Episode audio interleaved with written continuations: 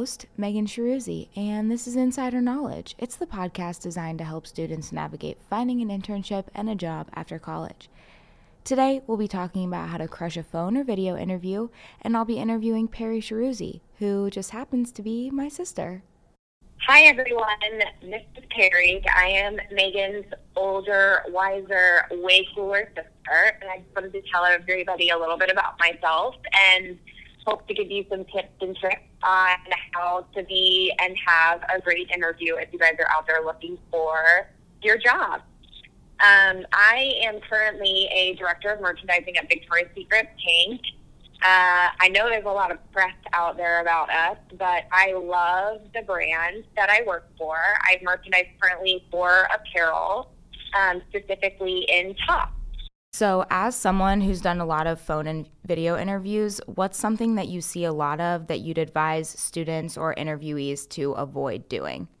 I would say being unprepared is a big no no for me. So, showing up and looking your best definitely matters a lot, but what matters even more is knowing about the brand, the company, the people that you're interviewing with um, and sometimes that means doing a little bit of homework before the interview. So if somebody was coming to interview for Victoria's Secret Pink, um, I would really expect that they had spent some time in the store, looked online at the assortment, um, spent a little bit of time reading about what values that we stand for as a brand, what initiatives we're trying to move forward with, and also know a lot a lot, a lot about the role that you're actually interviewing for. So the worst thing that can happen is if I ask someone that's interviewing, I'm speaking specifically to somebody I would be interviewing for a merchant position to say, what do you think that a merchant does in the day to day? And then have no idea what that role is would be not a good thing. Going off of what you said about preparing, you kind of mentioned like, going into the store and looking at assortment, having done your research on the company and the position. Um, is there any other advice you'd give on ways to prepare, like to really feel your best and know what you're talking about before going into the interview? Yes, tons of advice there. I think step one is, like I said, knowing about the company, visiting the store if you're talking in a retail space or whatever the job is, knowing the ins and outs of what that company is about and stands for. But the thing that will help you to stand out against the other candidates, taking it one step further and explaining or telling to that company what would make it a little bit better? Or what are ways that you think um, could drive their business in a different way? Or what's a different way to think about something that they've put out there? So example being if somebody is interviewing for a merchant position for pink you see an assortment out in the stores. You're coming to the table with i love that you did this really well. I think there are things like blah that you could have done better you're obviously very retail and fashion focused. If you were maybe preparing for like a different type of job interview, do you think these same rules apply or would you tweak that advice at all? I think regardless of the job, the same rules apply. So if I am interested in being a law professional and I'm trying to interview with a company that supports corporate law. I would, again, want to know what are the values that that company stands for? What are some cases that that company may have fought and won or lost? And then provide different perspectives and points of views or correlation and parallels to some of those things that I've done research on. So again, I don't necessarily think that um, the advice that I'm giving is specific to retail. I'm just using that as an example because it is the thing I'm closest to, but definitely think that um, the advice can apply no matter what business or, um, you know, avenue you're really trying to focus in on. oftentimes with in-person interviews we're told to have things like copies of our resume copies of our cover letter maybe like work examples on hand with us things are different when you're you know doing a video or phone interview so what are some things that you suggest interviewees have with them on hand as they're doing these interviews I think all the tools you just mentioned are perfect. Um, what you never want to have happen, especially since, I mean, you guys are all familiar about how long and grueling and hard an interview process is. From the start, it's usually just a, a phone tap in, and that person is really just listening to your voice with a resume in front of them and determining whether or not you're valid to pass on to the next round, right? So it's you never want to be caught in a position where you feel like you don't have the tools in front of you. I would suggest same thing, you know, as I mentioned, like preparing um, for an in person interview, have everything in front of you that you think would be something that you would want to touch into or mention on the phone interview because you want that very first person that you talk to to feel like you are super prepared and you are very knowledgeable about any aspect of that business that might come up. You know, being prepared and over prepared for an interview, I think something that's really important is standing out because, you know, maybe you're narrowing the pool a little bit by being prepared, but what makes you different? So, what are some of the things that you've seen people do when you were interviewing them that have had a positive impact on you and made them stand out to you? I would say the ones that are the best candidates in my eyes it all is going to string together and tie. They're well prepared.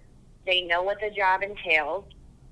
They understand what their, I would say, level of influence is at the position that they're interviewing for, right? So, how are they showing up to provide um, a valuable asset at whatever level it is? So, for the majority of people that are probably listening here, in entry level positions, what's your level of influence and what are you bringing to the table? Again, I'm going to tap into merchandising for a second and say, if an assistant merchant came to me applying for the position and knows that Pink is a college brand, the number one thing I would want this person to say is, I know everything about the college brand or the college customer because I'm fresh off of a college campus. I can give you insights to what the girl on college campus wants to wear, what she's interested in, a different point of view and perspective on what she values. Being very specific to the job that you're interviewing for and taking it always one step further than that interviewer would expect you to is always the thing that stands out in my mind. Another aspect of an interviewer that stands out to me is when someone shows up and is very confident in their ability. They know exactly what their strengths are and they know exactly how to articulate those strengths in a way that seems a valuable asset to the person that um, is interviewing them. So I would definitely say be prepared, speak to the interviewer in terms of the exact job, and then stay confident smile, shake their hand, sit up tall in the chair. They're just as excited to meet you as you are to meet them. One of the most common questions I got relating to this topic from listeners was a concern over how long an answer should be. So, when you're giving a phone interview or a video interview, what is a good length that you like for your interviewee to give back to you on a question? You can tell from my answers to your questions that I'm a wordy answerer. So I always say, I think you give as much as you can to the interviewer. I think the worst thing that can happen is dead silence in an interview. It's the most awkward thing. If you've ever experienced it, you leave the interview interview feeling, holy cow, that went really bad because there was so much silence that I feel like what just happened. I have personally experienced this in my history. So I would say the more the better. You should start high, right? So, like, if a question comes up from an interviewer, give the highest level of detail to start and then dig in more and more and more. And that will allow the interviewer to ask questions or pivot off of your answers appropriately. So as you start to frame up how you think about answering questions like, tell me some strengths that you have and how those have applied to um, changes that you've made in your college career that could apply to your um, professional career. You could start high level with the strengths, right? So giving your top three strengths, and then give detail on the first strength of how that came to be how you leverage that in your college career. And then maybe the interviewer might ask a question about, okay, so tell me about that application to your professional career. So I think as much information as you can give and be prepared to give, the better off you'll be. On that topic of kind of more is better, how important is it to have questions for your interviewer at the end and how many questions do you suggest interviewees have prepared? So I would suggest you have a robust list of questions that are relevant to the company that you're interviewing at the end of your interview. Sometimes it's a 30 minute interview and it ends in 15 minutes and the interviewer wants to answer and spend time answering a lot of questions. A lot of interviewers also gauge the um, strength of the interviewee based on the list of questions that are built. So, in my opinion, it's just as important to build a robust and relevant um, question roster as it is to answer the questions that are coming at you from the interviewer. The other thing I will say is an interviewer knows because typically when you go through an interview process, you in one day might interview multiple levels people um, for the organization. So we know that you've asked that question maybe four times in a day, right? What I would want to see from somebody is you're not just asking the question again. You're saying, I asked so and so, the last person I interviewed with, this question, and they relate back to me, blah. Do you have the same opinion or even maybe building on the answer that the last person you asked that question um, gave to you to show that the, the person that you're now asking the question that you heard the response, you digested the response, and you're then building it and again taking it one step further. Is there any other words of advice that you would want to give to students looking for internships or jobs? Absolutely. I would say explore every possibility and opportunity that you think, especially so young in your career, there is just so much out there that you probably haven't even thought about as a potential career for you. And explore it. Be so open in this early part of your life and be ready to just grab life by the horns and just take every opportunity and squeeze it out of this experience. I know it can be super scary. Um, take every decline that you get from a company as a learning experience. And I would also say every interviewer that you come into contact with, if they if they decide to go a different path, you should be reaching out and saying, "Hey, can I get some feedback? What could I have done better?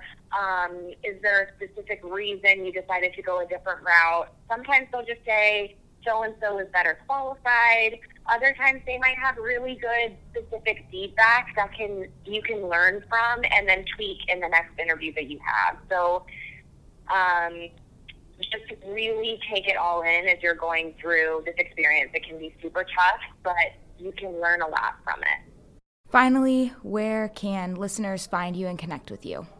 Well, um, you can find me on LinkedIn, Pari Shahroozi Guinther.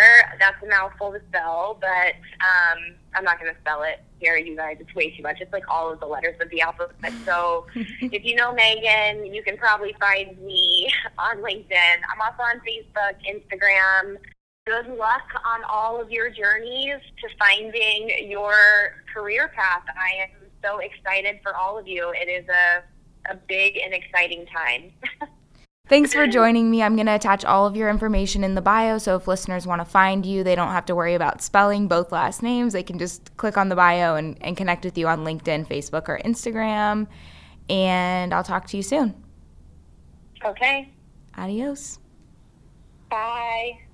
That's it for today, guys. I hope you found this episode helpful. If you have any questions you want answered on the podcast, DM me on Instagram at Megan Shahroozi. Have a great day, and remember, you're one step closer to success.